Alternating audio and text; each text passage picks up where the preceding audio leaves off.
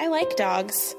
Big dogs, little dogs, fat dogs, doggy dogs, old dogs, puppy dogs. I like dogs.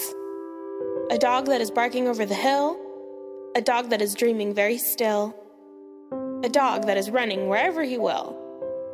I like dogs. Margaret Wise Brown.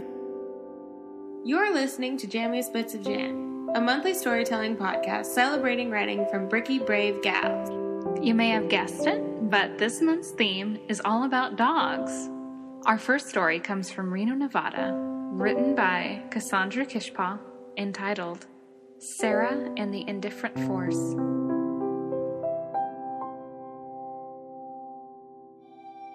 A true shame I've come to recognize in our world is the amount of unsolved mysteries out there. These things become very common in the work I used to do as a search and rescue officer. In this line of work, unanswered questions are normal, even when the question is as heartbreaking as the disappearance of somebody's loved one. I never knew the disappointing sting of officials giving up until I lost my partner, coworker, and best friend, Sarah. Sarah was my search dog. She was a beautiful German Shepherd with only a few more searches until she retired. I kept Sarah at home with me, being that her and I were quite literally inseparable.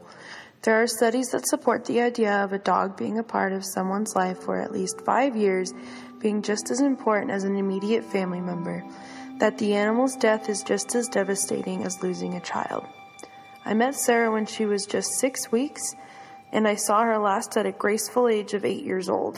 To say the loss of my sweet friend was unbearable is an understatement. There is an indifferent and immovable entity in the American forests. This force finds devastation irrelevant, just as uncaring as the universe is. There is an unspoken knowledge of this predator among all my peers. Though this hunter is seemingly invisible, the unexplainable, misplaced things found in the woods is evidence enough. A common phenomenon is the random placement of staircases amidst the wild of untouched wilderness. These staircases are clear and are obvious as if to grab attention on purpose. It is a strange thing to see such a domesticated object unscathed and cleanly placed among the deep woods. Seeing my first was an experience on its own. I grabbed my trainer's shoulder in a sharp haste when first seeing one. It was like the one I would see in my parents' condo, carpeted and vacuumed, but it led to nothing. Listen, I tell all my rookies this. My trainer began. You'll see a lot of those. It's weird, yes, but somehow it is normal. Ignore them. Do not go near them and do not talk about them to anyone. In fact, if I hear you point one out again, our training and your job ends there. Do you understand? I had no choice but to oblige. Before long, it really was just another day when I spotted them. Our dogs ignored the stairs even. It was like they didn't even see them, which is what I believed until I saw Sarah run right up to one. It was midwinter in the northwest, so the snow was at least five feet deep. It was our third day trying to find a little boy who disappeared during a family sledding trip. Given the cold, it was inevitable we'd find a dead boy. Sarah and I had broken off. She'd suddenly picked up a faint scent. Chasing Sarah became easier since she was getting older and I was getting stronger, it being my 10th year in the field. No one could deny our sync. This time, Sarah was abnormally fast, as if we weren't on the clock. It immediately threw me off. I called for Sarah loudly and repeatedly. She was already 20 yards away before I noticed she'd gone off. Even after calling for her many times, she'd continued her speed. As I gained on her, she would run faster. Practically screaming, I desperately ran after my partner in fear of her life, as well as my own, being I'd be very alone in a desolate wild without her. I worried she might have smelt a sleeping bear, and with that horrifying thought came a million others. It was so unlike my Sarah to run off so quickly. I felt undoubtedly doomed. So doomed, I believe I went into a shock state once Sarah left my sight. What could cause this unbelievable reaction in her? Was she suffering a stroke? Such real reasons spinning in my head kept my mind off my heaving chest as I ran full speed in snowshoes after her. After a solid mile of sprinting, I finally saw a flash of dog among the tiresome white. I nearly cried in relief until I saw a wooden staircase beneath my dog's paws. I froze in disbelief. Not only had Sarah executed one unspeakable move of running off, she had been two for two, barking excitedly up the mysterious stairs. I jumped right back into my sprint, begging Sarah to come back to me. Sarah ascended the stairs, wagging her tail as if she was greeting a friend. And then she was gone. It felt like my world was slowly falling into a hellish void, watching my dog literally vanish before my eyes. I was first painfully silent, but just as quickly as I let out a sound of despair that my subconscious couldn't even recognize. I screamed so loudly I collapsed in exhaustion. Hours later, another crew member found me in a fetal position just feet away from the steadfast staircase. I was denied an investigation of Sarah's disappearance, so I quit the next day. I knew it was because of the stairs. After I had destroyed everything in my apartment out of fury, I lived among the destruction in a deep, hollow depression. I would stay in solitude for weeks at a time, soon becoming completely antisocial. It took years before I finally was able to shake the depression, but I could never shake the nightmares. Every other night I had a draining night terror. It involved a cowering, whimpering Sarah shrinking away from a giant shadow. Not only was it heartbreaking to see my sweet Sarah in so much fear, but it was terrifying what noise the shadow was making. It sounded like it was saying the word eat, but in a way that it was a foreign word, like eat meant something else to the shadow. The shadow would demonically utter eat over and over and louder and louder until Sarah's whimpers were overpowered. Within just a couple minutes, I'd only see black, and louder than I've ever heard anything before, the shadow would bellow eat.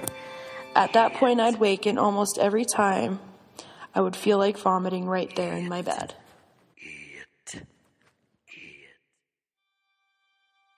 I've heard stories of women losing their children and years later being able to find solace in the time it had been. But I knew I would never get over Sarah's disappearance. Every day was hard, and I lived in a confusing fear for a full year. It was midwinter again when I decided my nightmares were a clue telling me to go find Sarah myself. Something told me she was alive and living the same exact hell that I was. I was going to attempt to save her. It sounded insane, which it absolutely was, but I had to return to those woods. In just a couple days, I was back in shape and ready to trek into the white abyss. No one knew where I was going, which was intentional. It took half a day to be as far into the forest as I was with Sarah years ago. I spent the night in the snowy wasteland and had the same nightmare. I woke up and the eat I had heard while sleeping didn't cease. I was close.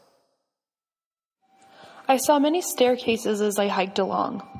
No two staircases were ever alike, so none stole my attention until a humble wooden staircase appeared just a quarter mile away, the exact same one that Sarah had climbed up. I stepped on the spotless steps just as ignorantly as Sarah had before me. My goal was simple to reach the top and confront whatever took my dog. It felt like hours, but finally I reached the top of the average staircase, and nothing happened. I looked below me, and there was nothing but more stairs. Nothing. My heart dropped. My hope vanished as quickly as Sarah had. I stood for a good ten minutes, silently crying for myself and contemplating my sanity. Finally, I turned around and I almost didn't comprehend what I saw. Sarah stood with her front paws on the first step, wagging her tail vigorously, panting excitedly at me just ten steps below. I sat down immediately and gestured for my beloved animal. In slow motion, she gracefully climbed the stairs to meet me. In the distance, while euphorically watching my nightmares fade away by the sight of Sarah, I heard another human voice. It sounded desperate, and it sounded afraid. It didn't faze me until Sarah was just a step away. There was something unsettling about the voice. Something was incredibly wrong, even as I felt Sarah slowly jump towards my open arms. Then I saw what I had been so disturbed by. Sprinting closer and closer into vision, I realized it was me crying out for Sarah. I was watching myself chasing after my best friend. Though the entire experience was nonsensical in theory, I felt everything wrap up perfectly in my mind. Sarah was obedient and only obedient to me, so it made sense that she had climbed the stairs before. It was because it was a futuristic me she was chasing after. It was me who lured her to her seeming death. I watched myself run closer to the stairs, though Sarah was long gone to both me and my mirrored self. I watched my own face twist into terror and cower in raw loss. It was like experiencing the whole thing all over again. Had I stumbled into a time warp? Was I a victim of a universal glitch that resulted in the loss of my Sarah as well as my sanity? My moment of confused analysis was suddenly darkened when the familiar chant began the eat noise coming from the monster's mouth. It all became apparent instantly. It was a trap. I had been hunted by the indifferent force even in my own home in the form of nightmares. This unbeatable force had lured me from the beginning, using a linear timeline to bring me back here. But more disturbingly, this monster used my innocent dog to capture me. The chanting grew louder as I sat frozen on top of the stairs. A very obvious feature in humanity is our compassion. Compassion is a savior in pairs, but when alone is deadly. This ancient beast has learned this and used my most beloved pet to guide me back to my demise and its meal. The chanting of eat grew louder and closer. I felt like an antelope noticing a lioness beneath the brush. I threw myself off the staircase. I fell slowly, as if it were a thousand foot drop. As I fell, I looked up at Sarah looking down at me, cocking her head as if to say, Where are you going? Though I knew it wasn't Sarah, rather the monster embodied as such. The feeling of hard, icy ground felt like heaven on my back, but knocked me out cold. I came to in this hospital just a day ago. I've been told I was comatose for 24 hours. I've been studied by therapists and specialists. They are frustrated to find that I am sound, that I'm okay, that I show normal thinking, though I've subjected myself to circumstances that would suggest otherwise. They say if I didn't have the training I'd received in search and rescue, that I'd be dead. The irony that I find in all this is that it took me a year of crippling depression and two days of a snowy hell to finally find clarity. If I didn't know that the indifferent force was real before, I absolutely know it now. But with this knowledge came an irresistible need to know more. As soon as I'm released from this hospital, I'm returning to the deep wood. If something as crazy as the indifferent beast exists, then how unlikely is it that my poor Sarah isn't frozen in a time loop, waiting for me to rescue her? After all, there's nothing more humbling than a search and rescue gal like me needing the rescue themselves. But whether Sarah is reachable or not, I will not stop until I find out whether I escaped the fearsome force or whether it let me go. Our next short story is from Janelle Jalbert. Adoption Day is a selection from Flash 40 Life's Moments, a collection of flash fiction with stories all under a thousand words each. Flash 40 won the silver medal in the 2015 Reader's Favorite International Book Awards. Adoption Day is about a pup and a person finding each other, and is loosely based on the circumstances I experienced in finding my boy, Dude. And now, Adoption Day by Janelle Jalbert. There was a worn out feeling in the house. Jesse felt it for weeks. Something needed to breathe life into the place. By mid morning on Sunday, Jesse knew what that something was. He invited his little brother out on a drive. When they got to the gas station, Jesse grabbed a newspaper and threw it in the car. What's this for? his little brother asked as Jesse slid behind the wheel. I'm getting a dog, Jesse replied. Does mom know? Nope. Out of the corner of his eye, Jesse could see his little brother looking at him in disbelief. I'm not sure there's even one to get, so it's easier to ask for forgiveness later. They stopped for a burger and sat in the car while they ate, flipping through the classifieds. Jesse wanted a lab, a yellow lab to be specific. Two columns of pet ads yielded three possibilities, but each listed a cost of 100 to $500 each. Jesse refined his search with a simple statement The dog needs to be free. He scanned the pages again, looking for free offers. Six used the keyword. The first two ads were too far away to consider. Two more described dogs that didn't interest him. He wanted a real dog, not a girly dog. That left two more. One listed a husky mix, the other was a German Shepherd Mountain Dog mix, but Jesse had no idea what a mountain dog was. Jesse read the ad to his little brother. I guess mountain dog is code for found in the mountains, he said with a shrug. I don't know, his little brother offered between fists full of fries. I'm going to call, Jesse resolved. An hour later, and 15 miles from home, Jesse knocked on the door of the house matching the address the lady had given him. You can come in. The lady seemed to be in a hurry and was a bit gruff. We were about to take him to the pound when you called. She walked back in the house without looking back to see if Jesse followed. Jesse looked around. There wasn't a single dog to be had. I figured it'd be easier if we brought them out to you. They're in the back. The woman walked further into the house. I'll let him in. Her voice became more of a shout as she got further away. Their mom might be a challenge. If she doesn't warm up to you, I'll just put her back outside. Okay, Jesse replied, though he doubted she heard. Three pups bounded into the living room, and Jesse smiled as they fell over each other. He dropped to the floor and welcomed the furry bundles of energy. The mom, a German Shepherd, walked in, surveyed Jesse, and quickly circled to lounge at the other end of the room. Jesse leaned back against the chair behind him as the pups ran over to check in with mom. Then they returned to investigate Jesse. Four left, the woman stated as she sat down on the couch. The girls went quick. Only one of those left. She pointed to a tricolor in the middle of the puppy wrestling match. That one. We need some peace around here. I'm tired of dealing with them. They were surprised after Roxy here got loose. Jesse let the pup circle around and sniff him. He smiled as he watched. Well, I guess I should take the girl since we already have a girl dog at home. We've never had a boy dog before, he added. The woman talked some more, and Jesse studied the three siblings playing wildly on the floor. He thought about his little brother, who refused to come in, still sitting in the car. Jesse knew the radio wouldn't keep him entertained forever, but the woman continued to talk.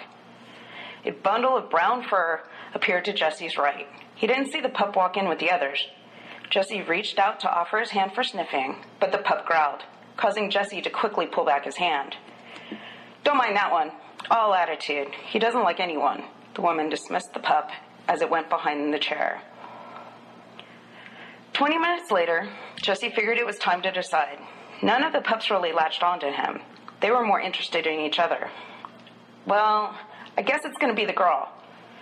The woman pursed her lips as if to say, Of course. Jesse ignored the look and reached to bring the pup, the girl pup, to his lap. Like I said, we do have another dog. She's old, but she's a good girl. We have a big backyard, and I go to the beach all the time. Jesse wondered why he went into a sales pitch about his dog owning background. I'm looking for a dog that likes to take road trips, too, he concluded while petting the girl pup. When a bundle of fur arrived at his side, the brown puppy never hesitated. He walked straight to Jesse, pushed his sister out of Jesse's lap, plopped down in her place, turned to give Jesse a quick lick, and sat as if to say, Okay, I'm yours. The woman's jaw dropped and Jesse laughed. Well, Jesse smiled and rubbed the brown puppy. I guess he liked what he heard. Jesse watched the pup melt into his lap. It looks like he's adopted me. There you have it. Sometimes, no matter what the human thinks, it's the pup that does the picking. Once again, thank you for letting me share my story Adoption Day. If you're interested in more canine reads, please check out my magical mutt memoir, Wing Dog Soul Pup, now available on through Amazon. And starting in June 2016, it will be available in ebook and paperback wherever books are sold. There's still more puppy love to come. Our next story is by Cassie Soliday, and it's called Dumb Pug Face. Laura is damn hot. Why am I being a moron? Shouldn't I love her by now? She's smart, sassy, and cooks all of my favorite foods, including meats. Even though she's a vegetarian, she's so selfless. I think. Is it me? Damien wonders as he tugs tightly on a garbage bag. These thoughts circulate around his head as he watches her wash dishes, as he prepares to take out the garbage. As Damien lifts the bag to begin his journey to the back door, rotten banana peels and days old empty yogurt cups fall out of a hole from the bottom. So annoying. Laura giggles, which frustrates Damien more. My little fluff puff with legs is at it again. She rubs her washcloth around the rim of a plate that minutes earlier had lasagna bits on it. Damien's eyes shoot across the small apartment to meet the tiny eyes of a pug sitting and wheezing on a couch staring right back at him. There's some paper towels on the counter behind you, Laura points out. That pup. That dog. Damien is unsure of its age. He doesn't care. It is the bane of his existence. Right there, in the small one bedroom apartment, behind his girlfriend's back, he stares at this little pug and drags his finger across his neck, mouthing the words, I hate you. Roly barks an adorable little bark back at him. Laura dries her hands off after placing the last dish on the dryer rack. She walks into the living room to pick Roly up and sit in his place. Thanks for taking out the trash, babe. That is like my least favorite chore. Damien is on his hands and knees, like a drooling dog, cleaning up that mess that Roly caused. He scrubs the vinyl tile, cursing silently to himself as Roly cuddles with his girlfriend on the couch. Rory, speak! Bark, bark! Rory, speak in Spanish! Bark, bark, bark! Oh, you're so close! Damien takes a seat on the other side of Roly, his big little dog butt taking up the middle cushion. He doesn't know what Spanish sounds like. You're such a naysayer. Roly is obviously trying to say Barco el Barco, aren't you, buddy? She picks him up and brings his wet, punched in nose to hers. Damien witnesses as their noses seem to rub together in slow, God forsaken motion. The pebbles of moisture on his nose make contact with Laura's, and it's like pulling a slice of pizza away from the whole pie with trails of boogerish consistency trailing behind. Gross. Roly opens his mouth to lick her nose. His long tongue barely grazes her top lip before it trails up the bridge between her nostrils, up into her nostrils, to the tip of her nose, and back to his own nose and into his mouth and she giggles. This is the only time that Damien cannot stand her adorable giggling. She rarely shares this giggle with him. It's been a long while. The tongue extends back out of Roly's mouth and slightly into Laura's, back up over her lip, and seriously, how can you just make out with your dog in front of me? Damien's abrupt disruption stopped the love fest surprising Laura. What? We're not making out. This is what you do with dogs. It really isn't. You've never had a dog, so how would you know? Here. Laura bounces Roly over to his lap and into his hands. Damien holds his 20 or so pound pup, hands under tiny pup armpits. He looks into his eyes. Roly cocks his head to one side, his ears down in an inquisitive look. They both look at Laura as if to say, You want me to kiss this thing? Look, you told me before we moved in that you're not a dog person, so I'm not expecting you to change overnight, but you did say you would try. Laura walks over to the door to put her flip flops on to get ready to take Roly for a walk. Damien reaches for the leash before she can get to it. You're right, Damien says. I haven't been trying. I don't know, I I haven't felt myself for a while. She kissed him on the cheek. Gross. Dog lips. Out on the street in the neighboring apartment complex's flower garden, Roly sits with a dandelion basically fluffing his caboose. Damien stares holes into this creature. How can she love this dandelion butthole? What am I saying? Damien is calling his girlfriend's adorable little pug a dandelion butthole, and he's not quite sure where all of this hatred is coming from. Maybe I have some problems I'm not dealing with. Did we jump into this relationship too fast? Did we move in too soon? They had moved in together shortly after he had been unfaithful to Laura. In fact, he doesn't actually remember asking to move in to her place or if he had even broke it off completely with the other woman. After the short walk, and once Roly had thoroughly rubbed his butt green against the neighbor's fake grass, they went inside. Laura already in her ugly pajamas that are covered in little colorful paw print patterns. Once she was into her pajamas, he knew there was nothing left to happen that night except their heads hitting the pillow. In bed, he puts his arm around her to pull her close. She looks up at him. You know, you don't have to be jealous of Roly. I'm not jealous of a mutt. She pauses for a moment. He was here long before you were, and will be long after you're gone. She turns away from him. Damien was completely confused at her statement as she closed her eyes. He hadn't conceived that she may be thinking about ending their relationship. And over a stupid dog. He looks down at the bed, at the pug that sits in the doorway as if he's waiting. I hate that dog. It's late into the night, and Damien is having trouble sleeping. That dog is in his brain, rubbing his butt all over his neurons and Eskimo kissing his frontal lobe with his booger thick nose moisture. All of a sudden, Damien is awakened by a throbbing in his back paw. He jolts awake, lying on the floor, looking up at a man who hasn't shaven in days and is wearing boxers and a holy t shirt. He's looking up at himself. The very familiar man bends down and picks Damien up in his used to be buff arms. Hey, boy, you've been really slacking lately. Let me show you how it's done. He sets Damien down in a sock drawer against the wall near the foot of the bed. Damien catches sight of himself in the mirror nearby. He's a stinking pug with little gremlin feet and a punched in nose. There goes his body getting into bed beside his Laura like it's supposed to be, only it's not really Damien. Baby? Yeah? She shakes her head a little, her long bangs falling to the side of her face. I'm sorry I was a total moron last night. The man glances over at Damien's dumb pug face. I love you, and I love our little fluff puff. It's like we have a little family. Really? She opens up her eyes, less sleepy. Really?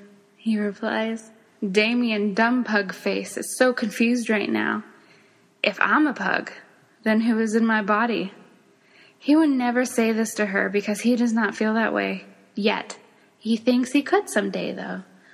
Man, breathing is difficult when you're a pug. Damien turns his head to look back at his girlfriend and his human man body that has taken on a life of its own. They're kissing.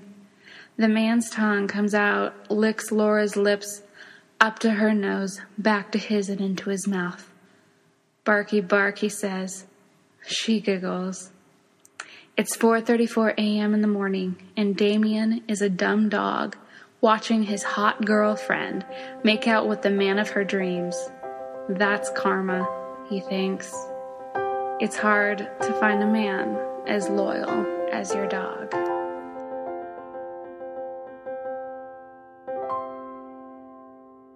Our final story of the evening comes from Carol Soliday, entitled My Best Friend. It had been 13 years since I had a dog. I grew up always having a dog, and I really missed having one around for companionship. For every dog, I have a story to tell. Each one was like a family member with their own personality, and they will always hold a special place in my heart. Sure, I have had cats, and I love them too, but their temperaments are so different. It is more of a privilege to have for their owners to have them around.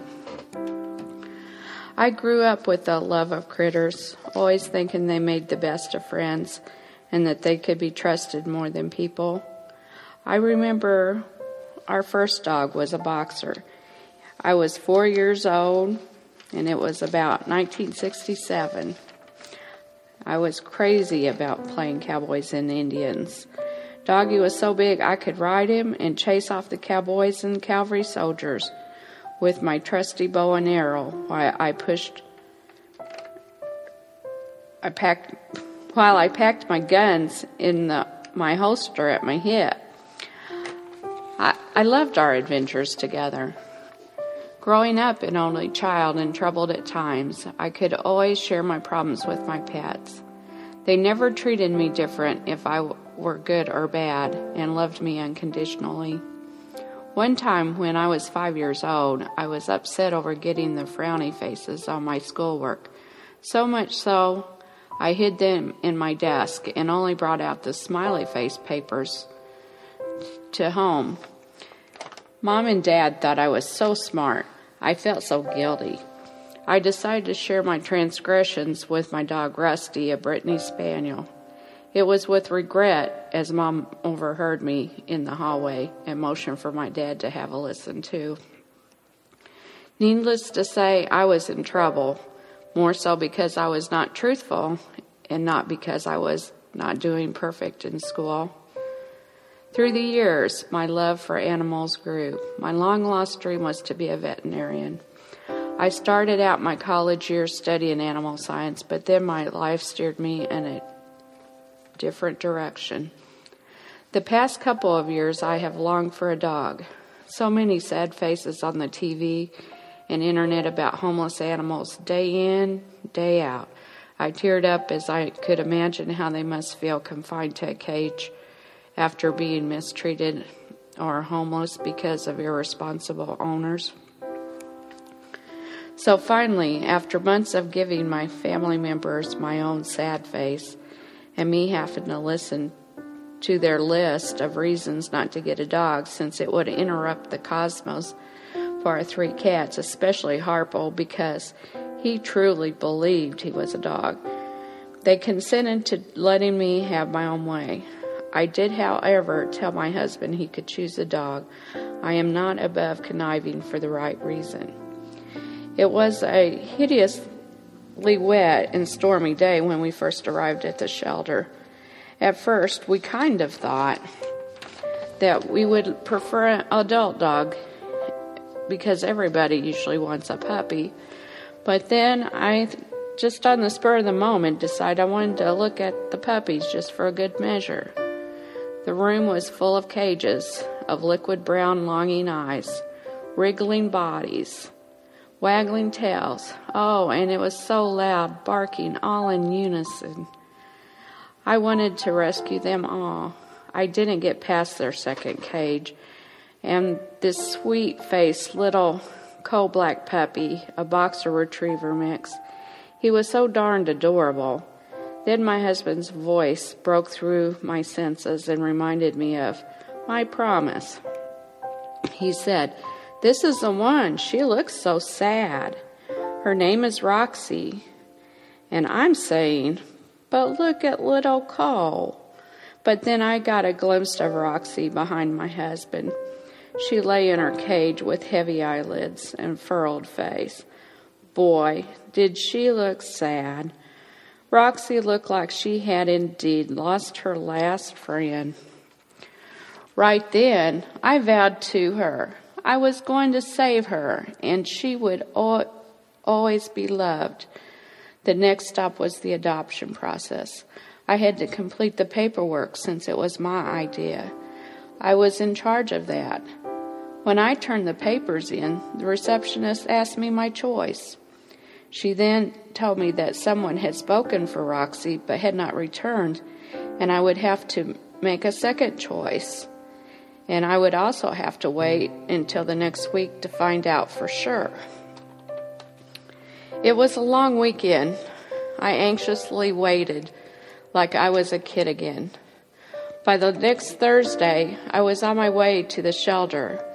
I was so elated as Roxy would be our new family member.